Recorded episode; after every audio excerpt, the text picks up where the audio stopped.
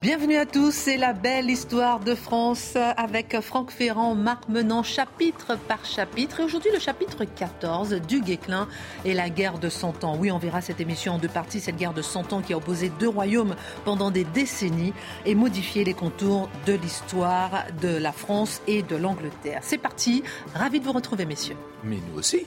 Alors, euh, Marc Menant, Franck Ferrand. Franck Ferrand, je vais commencer par vous, puisque la dernière fois, vous nous aviez dit qu'avec Philippe le Bel, c'était éteinte la dynastie des Capétiens. Est-ce que c'est là l'origine de la guerre de Cent Ans? Mais exactement. C'est là que tout puise ses racines. C'est dans cette querelle dynastique que va naître une guerre. Alors, vous vous doutez bien qu'à l'époque, les gens ne s'imaginent pas que la guerre va durer plus d'un siècle. Parce qu'en fait, si vous mettez, il y a des périodes de trêve, il y a des moments de conflit et des moments d'arrêt de conflit, mais si vous mettez tout bout à bout, ça fait plus d'un siècle cette affaire. Hein.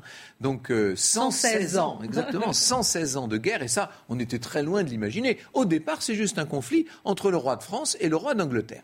On l'a dit, Philippe le Bel, c'était peut-être le fruit de la malédiction de Jacques de Molay sur son bûcher. En tout cas, Philippe le Bel a eu des enfants qui eux-mêmes n'ont pas d'héritier mâle. Alors, le premier, oui. Louis X, qu'on appelle Louis le Hutin, il était un peu triste, hein, le tristounet, c'était pas quelqu'un d'extraordinaire, Louis le Hutin. Il a eu un fils, mais un fils posthume, qui va naître euh, très malingre, très chétif. On l'appelle Jean, c'est Jean Ier de France, et il va régner quelques heures seulement. Mais ni Louis ni Jean, et pour cause, ni bien sûr euh, les, derniers, les derniers capétiens directs, c'est-à-dire Charles Philippe V et Charles IV, aucun n'aura d'héritier mâle. Et donc, euh, évidemment, on va devoir donner la couronne aux plus proches parents de la dynastie. En l'occurrence, un cousin, un cousin des Capétiens qui est un Valois, qui s'appelle Philippe. Alors comme son prédécesseur dans l'ordre de succession, comme son prédécesseur s'appelait Philippe V, il va devenir Philippe VI. Mais c'est pas tout à fait Philippe VI. On précise toujours Philippe VI de Valois, comme s'il n'était pas pleinement roi. Et vous imaginez bien que ce genre de circonstances, ça attise les rivalités, euh, certains se posent des questions, et en Angleterre, on se dit, pourquoi pas moi? Vous vous rappelez que le roi Philippe de France avait marié sa fille Isabelle au roi Édouard II d'Angleterre. Isabelle de France, personnage très important dans, l'histoire de l'époque. Et cette Isabelle, elle a elle-même un fils, Édouard, qui va devenir le roi d'Angleterre sous le nom de Édouard III. Cet Édouard III, il est le petit-fils de Philippe le Bel. Et il se dit donc qu'il peut avoir quelques bonnes raisons de régner. Il se prétend roi d'Angleterre et de France. Et voilà comment. Alors, la, première, euh, la première demande, la, première revendication d'Édouard III, elle se situe dans les années 1330, mais très vite, on va s'organiser, on va préparer un débarquement en France, et voilà comment Édouard III, à la tête d'une imposante armée, traverse la Manche pour venir en découdre avec ce nouveau roi valois. Ils viennent semer la guerre en France, et c'est le début de la guerre des Cent Ans.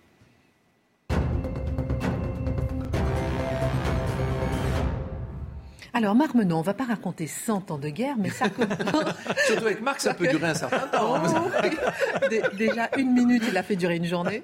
Mais Marc, ça commence comment? Eh bien, on suit l'embarquement avec Franck. Il est parti, les navires gorgés d'hommes, la vaillance et le désir surtout de répondre à son ambition la plus intime de devenir ou d'être reconnu roi de France. Il débarque à l'écluse.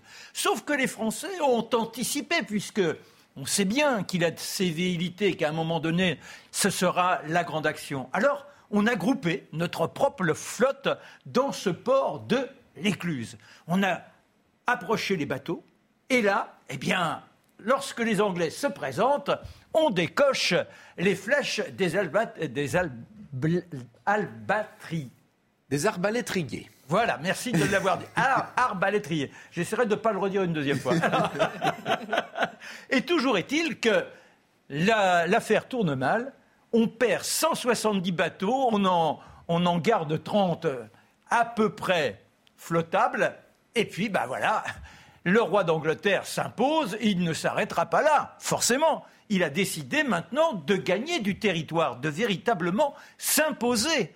Le roi Philippe VI a décidé de répliquer. Alors, ce qui est terrifiant, c'est que cet Édouard III se comporte on a l'impression de revenir au temps des barbares. Vous savez, quand on saccageait tout, quand on pillait, quand on violait, quand la population était laminée, eh bien là, il se comporte de cette façon infecte, de cette façon ignominieuse. Il y a partout le sang qui coule. Il franchit la Seine du côté de Poissy, il monte jusqu'à la Somme, et là, ces hommes sont épuisés. Alors, on, a un campement, on est à Crécy, et les Anglais se reposent. Ce qu'ils ne savent pas, c'est que le roi de France a cheminé et qu'il n'est pas très loin. Et quand il se présente, il les voit là sous les tentes en train de se régénérer. Il faut passer tout de suite à l'action, se dit-il. Et il demande aux arbalétriers, qui sont des mercenaires génois, c'est-à-dire qui ne sont pas des Français, de prendre la position et de décocher les flèches. Alors, en face, on a une armée extrêmement moderne. C'est-à-dire que le roi Édouard III entraîne depuis quelque temps des archers. On n'est plus à l'arbalète, on est avec de grandes des arcs qui sont en if, ils font plus de 2 mètres, et on peut décocher six flèches à la minute avec une précision invraisemblable jusqu'à 400 mètres. C'était dans le but de cette guerre? Bah, c'est forcément. Et également, pour la première fois, on a un canon.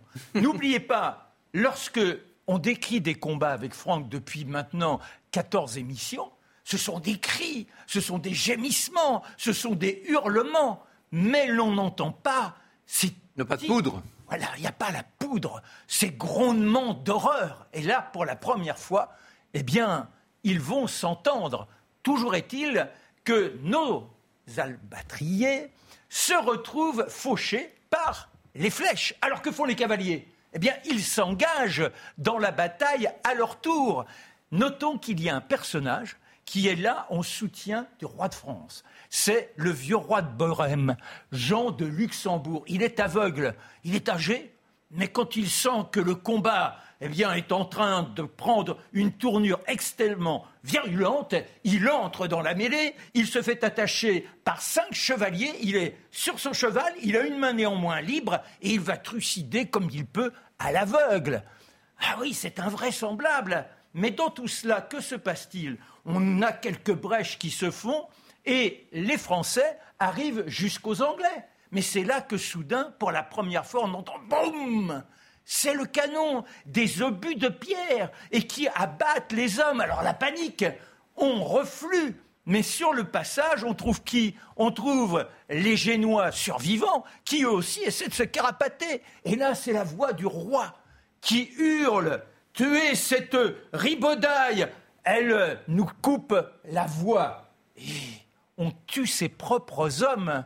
Ça devient une mêlée invraisemblable où les uns et les autres, eh bien, se trucident en étant de la même équipe, si je puis prendre un terme sportif, tant et si bien que les Anglais regardent cette troupe française qui s'auto-élimine. C'est invraisemblable. Il a plu, il a plu, il a plu, et c'est de la boue par terre, et c'est de la glaise. Or, nous, nous avons des chevaliers alors qui sont euh, à, cheval, bien entendu. Il suffit de les mettre à terre, si je puis dire, pour que tout ce monde-là s'enlise, s'embourbe.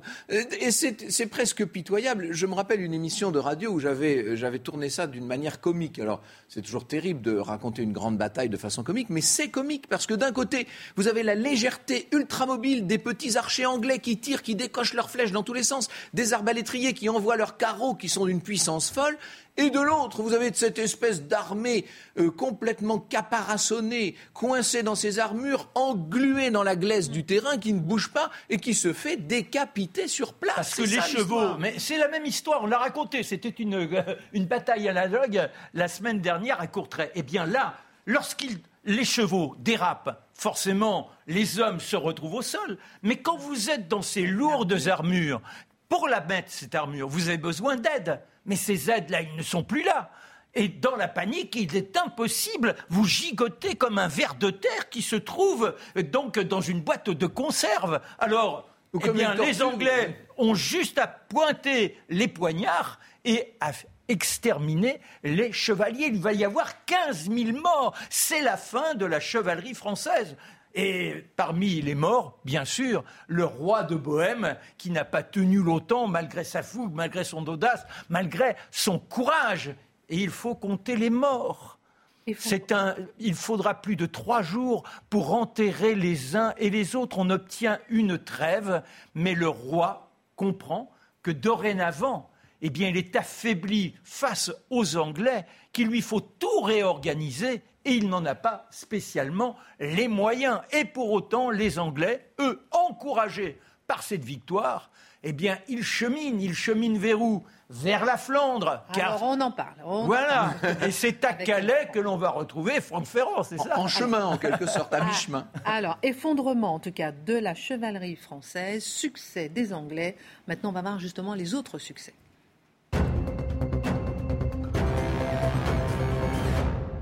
Alors, Franck Ferrand, après euh, ce succès, que font les Anglais? Ils rentrent pas chez ben, eux. Mais non, ils vont pas se, ils vont continuer.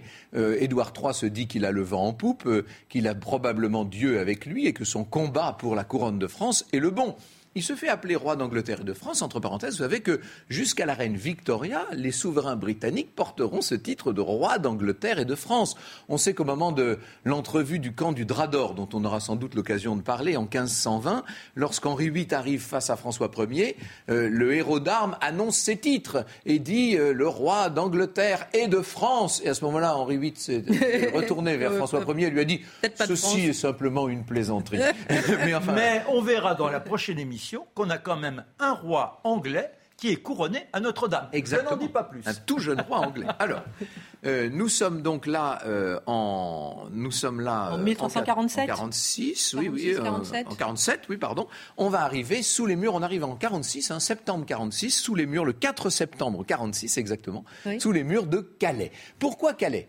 D'abord parce que c'est un port que connaissent bien les Anglais. C'est un port, c'est important. Si on, veut recevoir des vivres et des renforts, il faut un port efficace. Euh, Calais, c'est très, très intéressant parce que c'est une ville de piratage. Et les marins anglais en ont assez de se faire arraisonner constamment par des pirates calaisiens. Donc on se dit qu'on va faire d'une pierre deux coups. Et puis surtout, c'est la serrure pour entrer dans le royaume de France, Calais. On va pouvoir installer là une tête de pont à partir de laquelle Édouard III se dit qu'il ira conquérir tout le reste de la France. Et il va donc s'installer à Calais. Alors, c'est vrai que Calais est bien défendu par un double rempart, vous imaginez, une double épaisseur de muraille, et puis surtout des marais presque à l'infini. Et dans ces marécages, on ne peut pas se battre, et surtout, on ne peut pas apporter d'armes de jet. On ne peut pas apporter de balistes, de catapultes et tout ça. Donc, c'est pas très pratique il va falloir mettre un siège. Eh bien, qu'à cela ne tienne, se dit Édouard III, qui déjà a fait une belle, une euh, équipée dans, dans la campagne française, il se dit on va s'installer sous les murs de Calais. Et on fait mieux que ça. On va construire une ville sous les murs de Calais.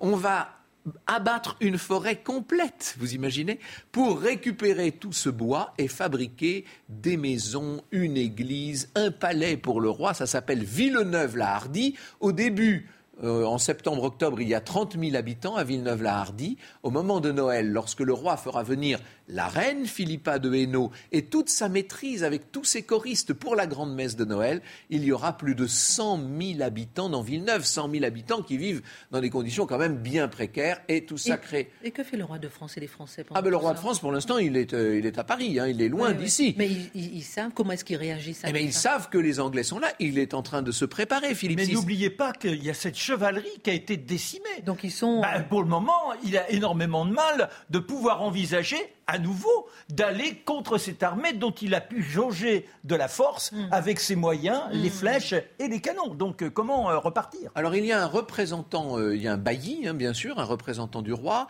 et, il y a sur place à Calais un capitaine qui s'appelle Jean de Vienne, qui est un jeune capitaine qui a quelques hommes avec lui, extrêmement vaillants, mais pas très nombreux. Et voilà, voilà ces quelques milliers de personnes. En tout, euh, dans, Calais, il y a 35 000 habitants à peu près, qui voient arriver l'immense armée qui s'installe autour, Villeneuve-la-Hardie, euh, etc. Et il faut arriver à vivre parce que quand les, quand les Anglais sont arrivés en septembre, 4 septembre, je vous ai dit, euh, on n'était pas, on n'avait pas eu le temps de rentrer encore le grain, on n'avait pas battu le grain, donc on va manquer de vivre, on va manquer de quoi manger, et très vite il faut rationner. Alors déjà, on met dehors tous les habitants inintéressants, inutiles. On ne sait même pas ce qu'ils sont devenus. La chronique ne le ah dit pas, cela. Ah bon. En général, malheureusement, ils pas bien ne pas transpercés par euh, les assaillants.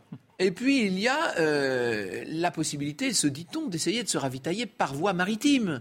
Alors on monte des petites barques à fond plat et de nuit, sans aucun fanal, on essaie de passer à travers les navires anglais qui sont là, qui font un blocus de la côte. Sauf que le roi d'Angleterre n'est pas idiot et que bientôt il va multiplier par deux, par trois, par quatre le nombre de navires de contrôle. Il y aura à la fin 120 navires anglais qui empêchent la sortie des Calaisiens pour essayer d'aller se ravitailler. Quand même, il y en a un qui arrive à passer avec un message pour le roi de France en disant Sire, venez à notre secours, ah, nous sommes perdus. Ah, quand même, comme vous dites. Oui, ben oui. Et quand même, il va, il va finir par arriver. Il va finir par arriver euh, le 24 mai à Arras. Il s'installe à Arras, le roi de France. Il réunit, parce qu'il n'y a pas d'armée, euh, il n'y a pas d'armée euh, régulière à l'époque, hein, donc il réunit un ost, comme on dit, avec ceux des chevaliers qui ne sont pas morts à Crécy. Il est assez obsédé par le, spectre de Crécy, Philippe VI. Vous imaginez ce qu'il a subi Il n'a pas envie de recommencer, hein, mais et il connaît Édouard III et sa sauvagerie. Mais quand même, on s'approche, on s'approche de plus en plus, et on va installer son camp, on va installer le camp du roi de France avec beaucoup d'hommes, hein, 100 000 fantassins, 32 000 cavaliers. Il s'installe à Sangatte. Sangatte qu'on connaît bien pour d'autres raisons. Nous, évidemment, on est à 8 de nos kilomètres de Calais, deux lieux, on disait à l'époque. Et depuis les hauteurs de Sangatte, le roi de France observe la ville assiégée par les Anglais. Il y a cette Villeneuve-la-Hardie là au pied. C'est extraordinaire comme situation. Et on attend. Il va y avoir les émissaires du pape, le pape d'Avignon maintenant, vous savez, les émissaires qui vont faire le chemin entre Villeneuve et Sangatte pour essayer de discuter. Mais qu'est-ce que vous voulez discuter? C'est une question dynastique. Édouard III d'un côté, Philippe VI de l'autre dit Je suis le roi légitime de France. Il n'y a pas à négocier. Mais ce qui est terrible, c'est que le 2 août, retenez cette date terrible, le 2 août 1347, on va voir tous les habitants, tout ce qu'il reste de Calais, la plupart sont morts de faim. On essaie de manger, on a mangé tout, hein, les chiens, les chats, les rats, etc. Enfin, toutes les histoires de siège habituelles. On gratte la poussière des murs pour essayer de se sustenter, c'est horrible. Et vous avez tous ces habitants qui regardent au loin le camp du roi et qui crient et qui vont faire brûler tous leurs meubles pour faire des feux de joie, pour dire venez à notre secours, sire, sire. Et on entend ces cris qui s'élèvent dans la campagne. Eh oui, mais sauf que le roi de France décide qu'il va lever le camp. Vous imaginez depuis les murs de Calais les gens qui voient des éclats, des éclats de soleil, des éclats, des brillances dans le lointain. Ce sont les armes qu'on est en train de remballer et le roi de France va partir sans combattre. Et à partir de là, que faire? Eh bien, on va être obligé de se rendre. Et c'est l'épisode célèbre des bourgeois de Calais, bien entendu. Alors, ces bourgeois, vous savez, c'est Eustache de Saint-Pierre, euh, Adrien Dardre, enfin toute la, toute la bande, j'allais dire, Jean de Fienne, Jacques de Wissant. Ces six bourgeois qui vont devoir, parce que c'est l'ordre qu'a donné le roi d'Angleterre, se rendre nus, c'est-à-dire à, l'époque ils ont juste une petite chemise pour couvrir leur nudité, pieds nus, la corde au cou, ils vont devoir dans cet appareil humiliant se rendre au camp des Anglais pour être exécutés au nom de toute la ville, sinon le roi a dit qu'il ne laisserait âme qui vive dans Calais. Et les voilà, ces six vaillants bourgeois qui vont se rendre au camp du roi d'Angleterre. Et la reine Philippa va intercéder en leur faveur et elle va les faire sauver, en fait. C'est euh, bien sûr Froissart, hein, le grand chroniqueur Froissart, qui raconte ça. Jean Lebel le raconte aussi, d'ailleurs. Il semblerait, c'est Jean-Marie Meuglin qui a beaucoup étudié cette question et qui nous dit que ce n'est pas aussi simple que ça. À l'époque, il était tout à fait dans, le protocole de reddition d'une ville. Il était normal que des bourgeois en chemise viennent euh, à récipiscence. Ça n'a rien de si extraordinaire. Et il semblerait qu'on ait raconté toute cette belle histoire des bourgeois de Calais, surtout pour faire plaisir à Philippa de Hainaut, qui employait Froissart à son service, en l'occurrence. Peu importe. D'ailleurs, on a retrouvé plus tard, hein, beaucoup plus tard, on verra ça des siècles plus tard, on a retrouvé dans les archives anglaises. Euh, des émoluments qui avaient été payés à Eustache de Saint-Pierre, le chef de ces six bourgeois, euh, par le roi d'Angleterre. Peu importe, Toujours est-il que c'est une défaite terrible. La population de Calais est entièrement déportée. Elle est remplacée par une population anglaise. Vous savez que Calais va rester anglaise jusqu'à la Renaissance. On aura l'occasion d'en reparler, de ça aussi, bien entendu. Et à partir de là, on peut dire que les Anglais sont victorieux. Et après, les pères. on est à peu près à quelle date? Alors là, on est en, 1350, mort, de, mort de, de Philippe VI de Valois. C'est son fils, Jean, qui devient donc Jean II de France, qui devient le roi. Et euh, ce roi Jean va essayer de venger son père. Or, il y a le fils d'Édouard III qui, lui, vit à Bordeaux et va en 1356, remonter à la rencontre du duc de Lancastre qui, de son côté, est en train de ravager la Normandie. Et c'est alors que le prince noir, comme on l'appelle, hein, le, prince de Galles, c'est le prince noir, alors qu'il est en train de remonter de Guyenne, qu'il va y avoir cet affrontement terrible à Poitiers, sur le plateau de Maupertuis. On est dans cette bataille de, 1356. Alors, euh, à l'époque, le, roi Jean euh, à 36 ans, euh, le prince noir n'en a que 25. Ça va être une, bataille effroyable qui commence à 6 heures du matin, qui va s'achever à midi, dites-vous.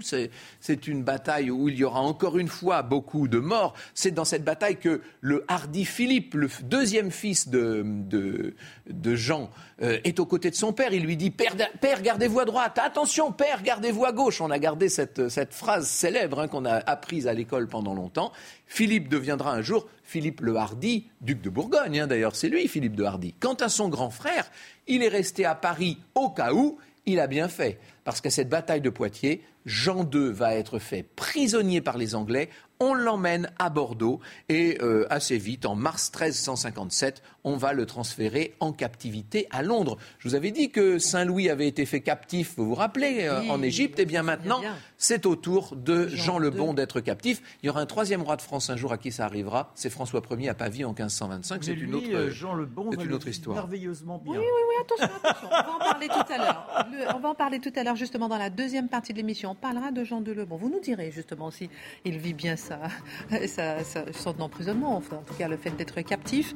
On va parler aussi, je vais vous poser la question dans un instant, et la peste noire dans tout ça. Parce qu'à ce moment-là aussi, il y a la peste noire qui a tué 30 à 50 des Européens entre euh, voilà 5-6 ans. Vous allez nous en parler. On se retrouve dans un instant. La belle histoire de France continue. La belle histoire de France continue avec Franck Ferrand, Marc Menant, chapitre 14 du Guéclin et la guerre de son temps. Un récit exceptionnel par Marc Menant, Franck Ferrand. On est maintenant au cœur de la guerre de son ans. En revanche, il y a une question que j'ai envie de vous poser, messieurs, la peste noire. Et la peste noire dans tout ça, Marc Menant?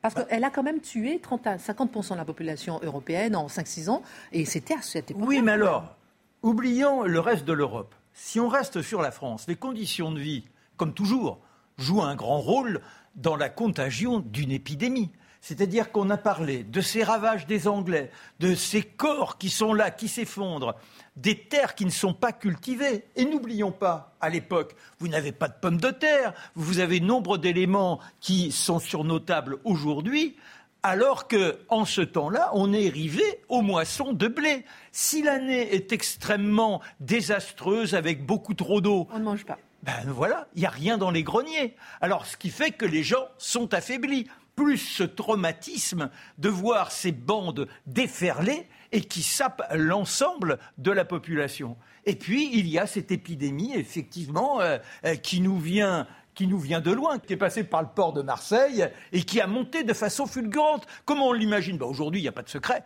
ce sont les rats.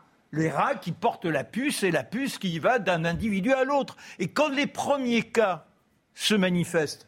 Que fait-on malheureusement? Eh bien, comme toujours en ce temps-là, on en appelle au Tout-Puissant, c'est la panacée, et donc il y a les processions. Quand on est en procession, on est les uns à côté des autres, et si vous avez une puce, d'un individu, et puis voilà, vous avez les bubons qui apparaissent, la peau qui devient noire, d'où la peste noire, parce que c'est une sorte d'hémorragie interne qui rend la peau noire, et vous mourrez en quelques jours. Et à 1347 à 1352 à peu près. Hein, oui, oui, ça va durer tout le milieu du XIVe siècle. Et cette peste noire, cette grande peste qui va se, répandre sur l'intégralité de, l'Europe et qui va faire tant et tant et tant de morts, qui va changer les comportements, les habitudes, qui va faire que tout le monde se méfie de tout le monde. On est très bien placé, nous, pour comprendre ça, avec notre toute petite peste, si on la compare en termes de mortalité. Mais en tout cas, ça nous fait penser, parce que nos sensibilités sont aussi beaucoup, beaucoup plus grandes qu'à l'époque. Et donc, ça a eu, les, ça a eu des des, effets très grands sur la, société. Et vous savez, les gens ont tendance à se claquemurer chez eux. on, voit toujours tous ces grands murs, vous savez, qui euh, étaient liés aux guerres, mais dites-vous qu'ils pouvaient de temps en temps être bien utiles en période de contagion et de peste. Euh, on n'imagine même pas ce qu'a dû être l'impression des gens qui, à l'époque, ne voyaient que mort partout. Vous savez, le XIVe siècle, c'est celui des danses macabres. On en dira un mot. Tout on, on s'enferme dans les maisons et on se fait apporter ce que l'on peut.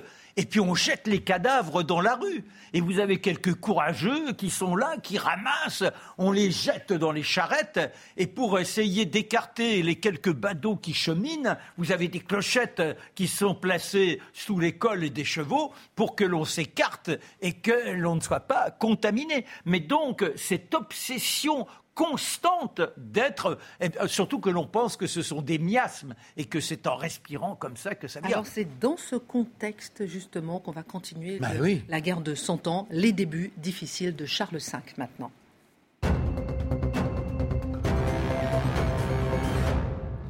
Alors, Franck Ferrand, dans ce contexte, vous nous avez dit tout à l'heure que Jean de Lebon, il est capturé à Poitiers. Que va-t-il se passer? Que devient-il? Il est capturé par le prince noir à Poitiers, hein, donc par le prince de Galles, qui est le fils d'Édouard III. On l'installe à Bordeaux pendant un certain temps, et puis en mars 57, on le transfère à Londres. Et là, ce que vous avez sous les yeux, c'est extraordinaire parce que c'est tout simplement le premier portrait réel d'un roi de France. Il n'y en a pas ah de plus ancien. Ce portrait est, très célèbre, hein. il est au Louvre, bien entendu. Vous pouvez aller le voir. Il est d'ailleurs exposé dans une petite vitrine à l'entrée des salles de peinture française du Louvre. C'est un peu l'un des grands trophées du Louvre. Puisque... On attendra la fin de la pandémie actuelle. Oui, puisque vous, pouvez, vous devriez pouvoir, plus exactement. Et ce, ce, ce portrait de Jean, c'est un portrait d'après naturel et c'est un portrait ressemblant, alors que tous les portraits que vous, avez vus, alors je, je l'ai dit plusieurs fois déjà depuis le début, mais j'insiste parce que c'est important. Tout ce que vous avez vu depuis les 14 émissions que nous avons faites pour l'instant, ce sont toujours des portraits dits de fantaisie, c'est-à-dire euh, imaginés par les peintres. Là, vous avez le vrai portrait de Jean. Alors Jean, ben, il vit en captivité, oh, il vit euh, avec, il faut vous dire quand même qu'il a 70 domestiques à son service, hein, donc ça, peut... Qu'est-ce que c'est que cette captivité cellule, hein. Il vit dans un très bel hôtel, peut-être le plus bel hôtel de Londres d'ailleurs, qui s'appelle l'hôtel de Savoie, qui, qui donnera plus tard euh, des idées à des hôteliers, n'est-ce pas, de Savoie.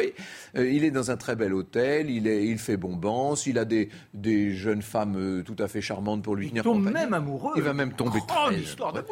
Donc en fait, c'est une, une captivité assez bien. Mais à Paris, c'est moins rigolo. Ah. Parce qu'à Paris, vous avez le fils aîné, Charles, le dauphin Charles, puisqu'il y a toujours un roi pour l'instant, qui lui va faire ce qu'il peut pour tenir le pays face à de grands féodaux qui commencent à regimber, face à des États généraux. Rappelez-vous, on a pris depuis Philippe le Bel l'habitude de réunir les États généraux. Eh bien, maintenant, les États généraux demandent des comptes au petit dauphin, et il va même y avoir une, carrément une révolte hein, en février 58. Euh, hein. Forcément, quand le, quand le trône est vacant toutes les ambitions se manifestent. il y a Étienne Marcel, qui est le chef des prévôts à Paris. Qui est le prévôt des marchands. Voilà, prévôt des marchands. Alors il se dit, mais la couronne, elle est pour moi en réalité. Le petit, le petit roi, là, non, c'est pas sérieux. Alors il, il, recrute 3000 mercenaires. Il faut sur le Louvre on, on euh, comment, fait en sorte qu'il n'y ait pas un garde qui puisse bouger. On se précipite dans la chambre du dauphin.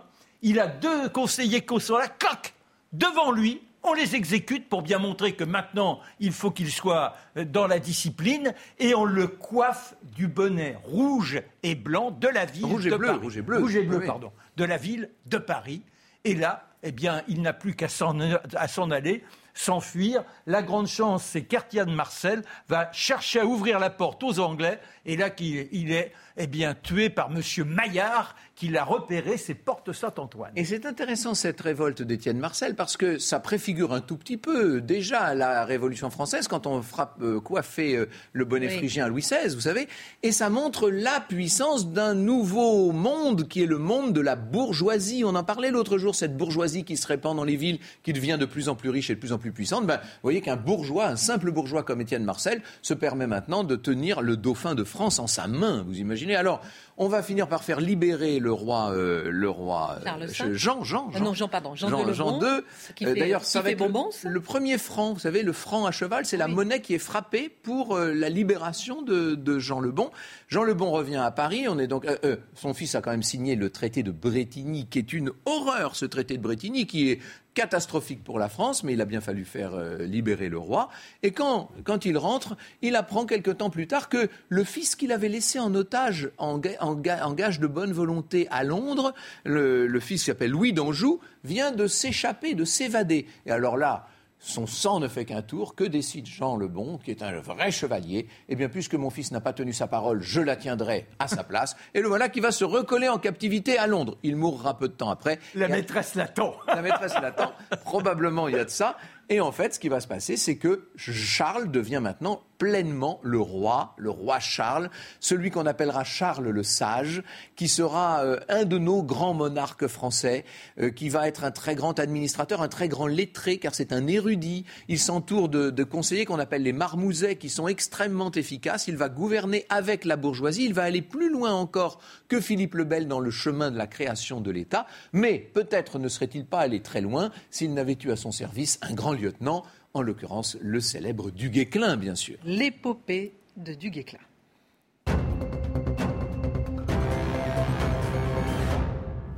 Donc Charles V, un grand roi, on l'a bien compris, il a le sens des décisions, mais il sait aussi choisir ses hommes. Et il choisit ce jeune noble breton, Bertrand Duguay-Clin. Est-ce qu'on peut dire que c'est un véritable héros? Alors déjà, dans un premier temps, quand on est, eh bien toute la famille est épouvantée. On est à côté de Dinan, petite famille de basse noblesse. Et quand on voit le gamin, mais c'est pas possible. C'est une épouvante. Hors de notre vue, il sera cloisonné dans un galta. Il n'a pas le droit de paraître à table, pauvre petit bonhomme. C'est une sorte de pestiféré. Il s'invente son monde, quelque chose d'incroyable. Mais moche, sans doute, point nabo très rapidement, il a de l'ampleur, mais que d'humiliation. Sa mère ne le supporte pas quand elle le voit.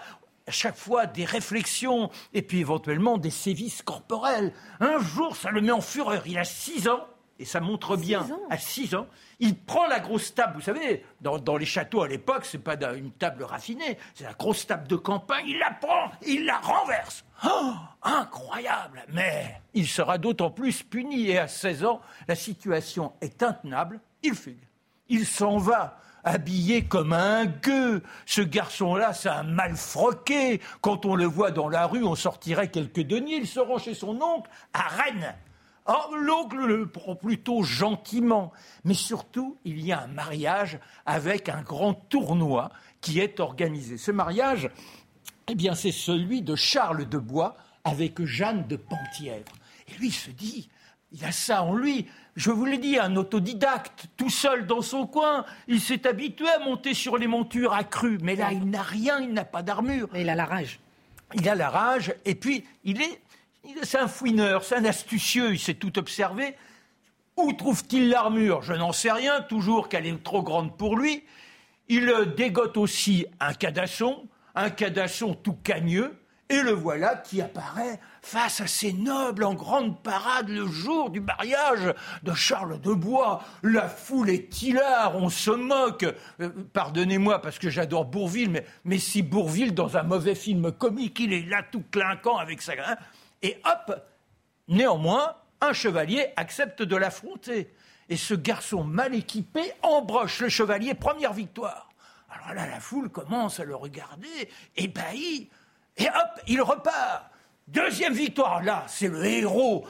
Les ovations ne cessent, on ne voit que, plus que par lui. Dixième victoire. Et puis, la onzième se dresse devant lui, un chevalier mais il est d'une beauté incroyable, une stature. Et là, alors qu'on l'attend à nouveau s'élançant avec bravoure, il relève son aume et il dit Je ne combats pas. Ah oui. Pourquoi? Parce qu'il a reconnu son père et son père vient de le reconnaître, car sous le aume, personne n'avait vu son visage, ce visage affreux. Et là, cet homme qui l'a méprisé durant toute l'enfance court vers lui, l'étreint et à tout jamais, maintenant, ils seront en fraternité. Et ce personnage est repéré, bien sûr. Il a une petite incursion, il a le sens, forcément avec tout ce qu'il a souffert, il a le sens des plus démunis, des pauvres. Il devient le Robin des Bois dans la forêt. Il défend les démunis. Et puis Charles de Blois l'engage à ses côtés. Mais il n'y a pas que la force chez lui. Il y a l'intelligence, la ruse. Et le voilà à Fougeray. Vous avez la grande forteresse. Comment entrer là-dedans? Bien évidemment, il pourrait essayer, là encore, de jouer les héros, mais non, ça serait peine perdue. Alors il s'habille en paysan, il est habitué à ses mauvaises tenues. Et puis il se saisit d'un fagot, il avance, mine de rien, avec un compagnon à ses côtés.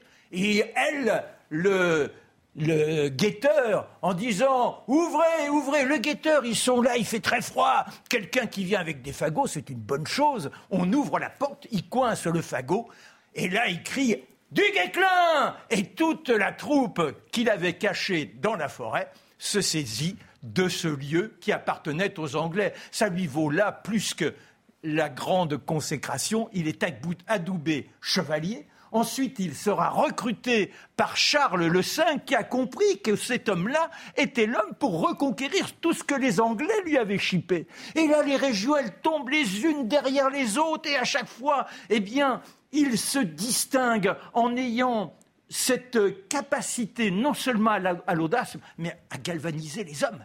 Avec lui, rien n'est impossible. Il conquiert même la Bretagne. Et puis de temps en temps, il y a un tournoi, toujours, pour montrer aux uns et aux autres qu'il reste ce fringant bonhomme avec les années qui passent.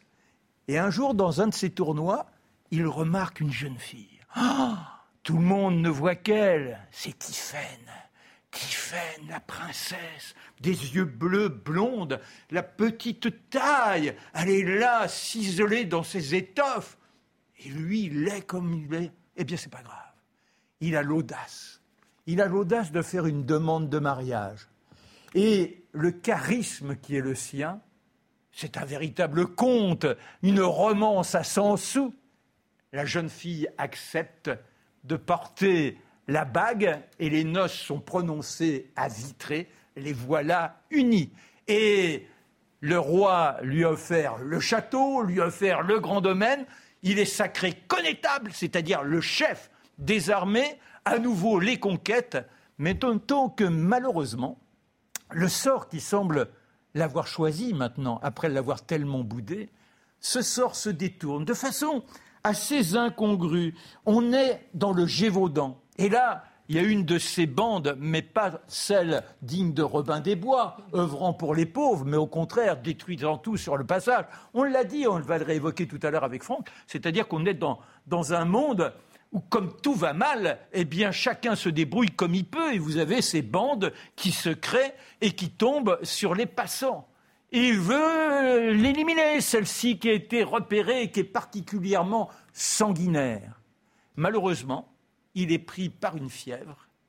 Et c'est comme ça, lui le grand combattant, l'homme qui a fait trembler les Anglais, lui qui les a boutés hors des régions, lui qui était l'invincible, eh bien c'est une simple fièvre qui l'emporte.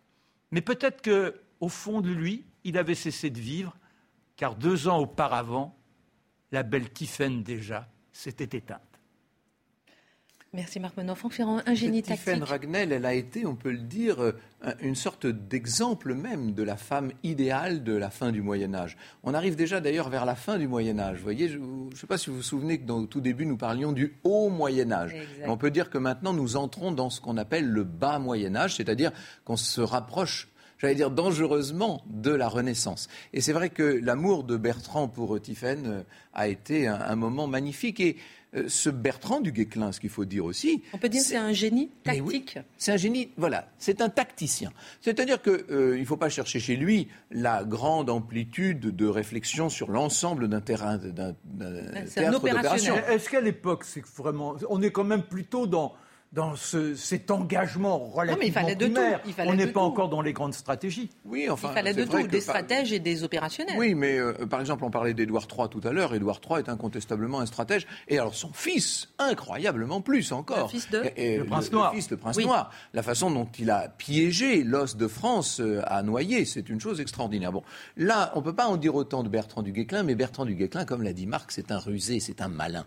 Euh, on disait Courteau Noireau mais finaux. Il avait cette, il était fin, comme, euh, comme, une espèce de, de, furet, en quelque sorte. Il était toujours où on ne l'attendait pas. Il savait exactement profiter des points faibles de l'adversaire et surtout, par sa présence, par sa persévérance, par l'extraordinaire multiplicité de ses interventions, il finissait par l'emporter. Alors, messieurs, on va parler pendant ces quelques dernières minutes de ce siècle, ce quatorzième siècle. On peut le définir comme un quatorzième siècle sombre, avec les épidémies, les famines, les maladies, les révolutions. Ben oui, mais et, puis ces bandes, ces bandes errantes, c'est-à-dire c'est pratiquement une France en jachère. Il n'y a pas un jour sans, sans chaos, je dirais. Mais n'oublions pas, il faut se, se reporter à, à, ce que l'on connaît aujourd'hui de la météo. On est entré dans la petite ère glaciaire. Et eh oui. Et donc c'est une époque où les frimas sont catastrophiques. Alors les étés parfois avec des coups de chaud énormes, donc les récoltes sont toujours familiques. On est vraiment dans une période où rien n'est porteur pour l'être humain. Et puis, euh, n'oubliez pas, c'est qu'on n'est plus dans, on n'est pas dans de grands bâtiments, on est dans des cahutes. Donc l'hiver, forcément, eh bien, comme vous êtes mal couvert, vous êtes mal nutri, vous tombez. Plus eh, les virus ou le virus de la peste qui se répand, c'est une horreur absolue. Comment tenir dans ce monde-là? Je dois dire que le quotidien doit devait être infernal pour le petit paysan ou, l'ouvrier dans les villes. Et voilà, aussi pour l'ouvrier, parce qu'on a développé ces bourgs, ces villes dont je vous parlais euh, l'autre jour. On a développé tout un système de canaux et d'irrigation, d'abord pour permettre les tanneries, pour permettre le développement de certaines manufactures. Mais oui, mais qu'en faisant cela, on a déréglé les systèmes euh, hydrauliques et donc on finit par avoir des inondations terribles. On a aussi des incendies très importants avec des, des quartiers entiers qui flambent avec ces maisons de torchis et de bois, qui, évidemment, qui flambent facilement. Si vous ajoutez à ça ces famines récurrentes, si vous ajoutez les épidémies qui viennent se greffer naturellement là-dessus, et la, la grande peste en est une, mais il y en a eu bien d'autres, hein, il y en a eu constamment de ces épidémies, vous voyez que l'homme du XIVe siècle, et là je vais jouer mon Jacques Le Goff pendant quelques instants, mais l'homme du XIVe siècle vit avec la mort. Il vit au milieu de la mort, il y est habitué. Il y a un livre extraordinaire et que je, je recommande beaucoup euh, un livre de Philippe Ariès qui s'appelle La mort en Occident, qui montre à quel point, dans ces époques-là, on vivait avec la mort. Et c'est euh, ces danses macabres que l'on voit se peindre aux fresques des églises et des, et des châteaux, cette danse macabre, en quelque sorte, c'est la projection même de, euh, de cette mort qui habite les consciences et les mentalités. Et alors, ce qui est important, c'est le fatalisme qui finit par gagner les esprits et les âmes. N'oubliez pas donc cette piété, cette ferveur pour tout à chacun pratiquement. C'est vraiment la grande époque du christianisme. Et on était habitué d'obtenir eh bien, les bienfaits du ciel simplement en étant en dévotion. Et là, on a beau multiplier les incantations. Malheureusement, le fléau, les fléaux se manifestent tant et si bien qu'on finit par douter du ciel. Là, on est perdu à quoi se raccrocher Vous n'avez pas d'instruction, donc la raison, elle n'est même pas balbutiante. Là où vous étiez dans un émotionnel, c'est lui qui vous submerge complètement. Donc les hommes sont désorientés. Il y a presque déjà une partie d'eux qui meurt simplement parce qu'ils n'ont plus de raison d'être. Et vous voyez que l'histoire, ce sont des hauts et des bas. Ça, c'est assez extraordinaire. de Nous parlions de Saint-Louis, d'un règne lumineux, etc. Et là, on est dans quelque chose de beaucoup plus dur, de beaucoup plus... Et qui dure. Euh, et qui va durer. Alors, euh, c'est intéressant cette histoire de guerre de 100 ans, parce que vous avez vu que là, nous n'avons fait que quelques décennies seulement. On est très loin d'être au bout de la guerre de 100 ans. On a parlé de Crécy, on a parlé de Poitiers. Il y aura un troisième désastre bientôt de la chevalerie française, ce sera le désastre d'Azincourt. Mais ça, c'est en 1415 et sous, sous le règne du roi fou dont on parlera la fois prochaine. Je ne voudrais pas qu'on termine cette émission sans évoquer, oui, mais sans évoquer un bâtiment mythique qui s'effondra en 1789, c'est la Bastille. La Bastille est érigée grâce à la cagnotte personnelle du merveilleux Charles V, lui aussi qui constitue la bibliothèque et l'embryon de la bibliothèque nationale. Cette prison ce qui deviendra une prison, et le premier, le premier d'ailleurs prisonnier, c'est l'architecte. Il est condamné pour athéisme. ben oui, il n'est pas assez pieux et il se retrouvera une fois que le bâtiment est terminé. Et pourquoi on l'a érigé, ce monument énorme avec huit tours à plus de 60 mètres? Eh bien, c'était pour envisager de bloquer les Anglais. Eh bien, c'est donc en cette période qu'on l'a vu se dresser. Et puis, Surtout, comme, le montrait Jean Favier, la Bastille, tous les, tous les bastions, toutes les défenses de la Bastille sont tournées non pas vers l'extérieur de la ville, comme on devrait sur un ouvrage de fortification, mais bien sur l'intérieur. La Bastille, elle vise le faubourg parisien, et son but, c'est de permettre au roi de s'évader d'aller trouver refuge à Vincennes en cas d'émeute ou de révolution. N'oubliez pas que Charles V a subi la révolte d'Étienne Marcel. Il y a un autre édifice, et là c'est juste une seconde, un édifice qui lui est toujours debout, qu'il faut aller visiter, on l'a dit la dernière fois, mais il faut le répéter, c'est le grand édifice du XIVe siècle, c'est le Palais des Papes en Avignon, bien sûr. Alors, merci beaucoup, messieurs, pour cette émission. On va faire une petite fiche de révision, si vous voulez bien. Premièrement, à la mort de Charles IV, le changement de dynastie en France offre aux Anglais l'opportunité de réclamer la couronne. Deuxième point, c'est le début d'une guerre franco-anglaise qui va durer plus d'un siècle et ne s'achèvera qu'en 1453. On continue à en mhm. parler. Troisième point, le désastre de Crécy et le siège de Calais qui marque le début de cette guerre. Et puis le dernier point qu'on a vu dans cette émission, la France reprend espoir grâce au génie tactique de Bertrand Duguesclin. Euh, que nous avez présenté. Alors maintenant, vos livres, messieurs. Marc Menon. Ah, tiens, par hasard. du Guesclin, bien sûr. Alors, il y en a de nombreuses biographies. J'ai retenu, parce qu'il euh, n'y a pas beaucoup de femmes qui écrivent sur cette époque, c'est Sophie Cassergne-Brouquet. Et voici son livre sur Bertrand Duguesclin, une sensibilité de femme pour un héros merveilleux qui avait su dénicher la belle princesse. Excellent. Euh, les bourgeois de Calais pour vous, François Oui, avec cet ouvrage critique sur les bourgeois de Calais, absolument passionnant. Euh, c'est toute une, étude du mythe des bourgeois de Calais qui nous montre le mythe et la réalité en quelque sorte et toute la construction, ce qu'on appelle historiographique. L'historiographie, c'est l'histoire de l'histoire et c'est signé Jean-Marie Meuglin.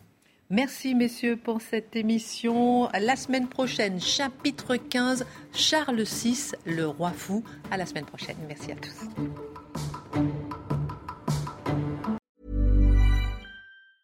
Hey, it's Danny Pellegrino from Everything Iconic. Ready to upgrade your style game without blowing your budget? Check out Quince. They've got all the good stuff, shirts and polos, activewear and fine leather goods all at 50 to 80% less than other high-end brands. And the best part? They're all about safe, ethical, and responsible manufacturing. Get that luxury vibe without the luxury price tag. Hit up quince.com slash upgrade for free shipping and 365-day returns on your next order. That's quince.com slash upgrade.